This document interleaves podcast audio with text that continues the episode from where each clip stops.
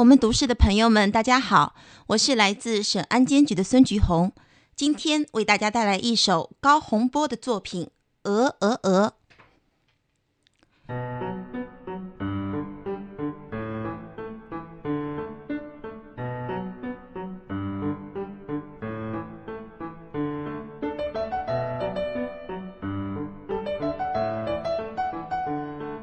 最近，妈妈总爱捉住我。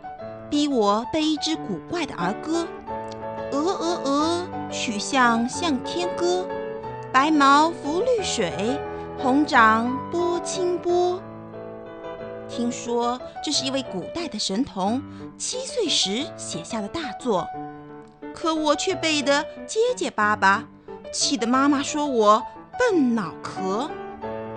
我只好背得滚瓜烂熟，妈妈显得特别快活。从此，每当家里来了客人，我都要牵出这只倒霉的鹅。听到了一声声的夸奖，妈妈就讲我美味的糖果，好像这是我写的诗篇。其实我压根儿没见过白鹅。我家小小的阳台上，连只小鸟都不曾飞落，更别说从那曲项里向天唱出美妙的歌。真的，我不愿当什么神童，更不想靠白鹅捉来糖果。